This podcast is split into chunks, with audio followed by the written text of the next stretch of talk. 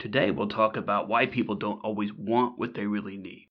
And we're also going to talk about what this has to do with the gloves and socks my grandparents gave me for Christmas 50 years ago.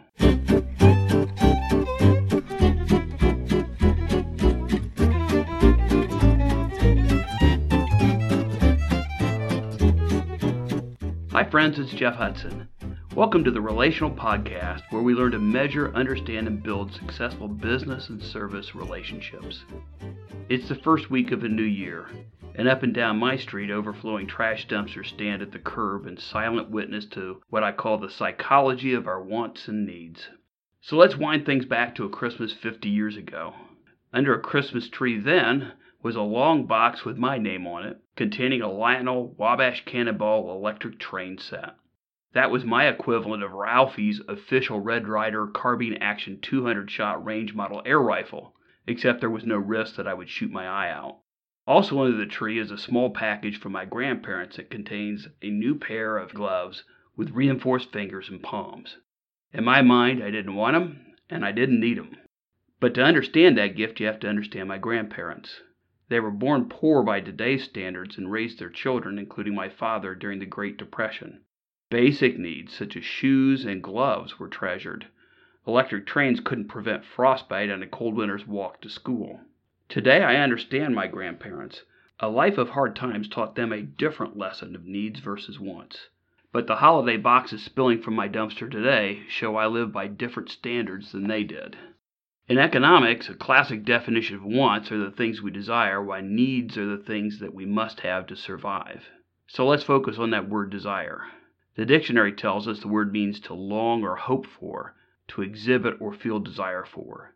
In short, desire is an emotion. The economics definition of need, what it takes to remain alive, is starkly unemotional. At its most basic level, it includes food, water, heat, and shelter. However, it becomes frighteningly emotional when access to those basic needs is threatened.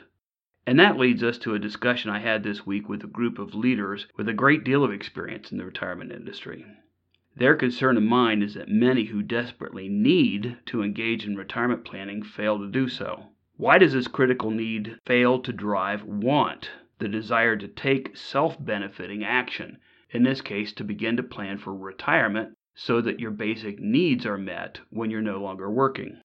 After more than 15 years of working to engage plan participants, I'm confident there's not a single answer to this question. But I've seen data that points to one possible explanation related to my grandparents and the hard times they lived through. First, I've led research that found that those with more income and money in retirement savings tend to be more engaged in retirement planning. That's probably not a big surprise. Significantly, however, a study I led two years ago found more than 11% of plan participants always struggle to pay for basic expenses. Another nearly 25% in that plan frequently struggle with basic expenses. So, who do we find struggle the most?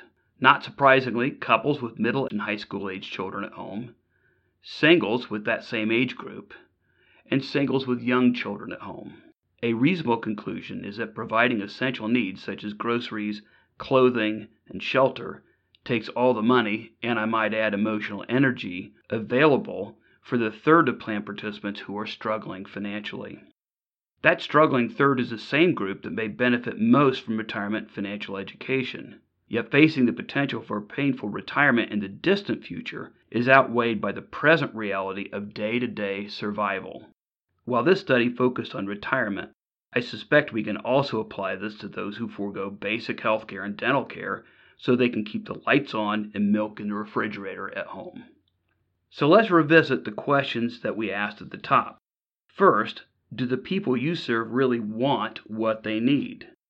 The data suggests you should first seek to understand the diversity of need from their perspective.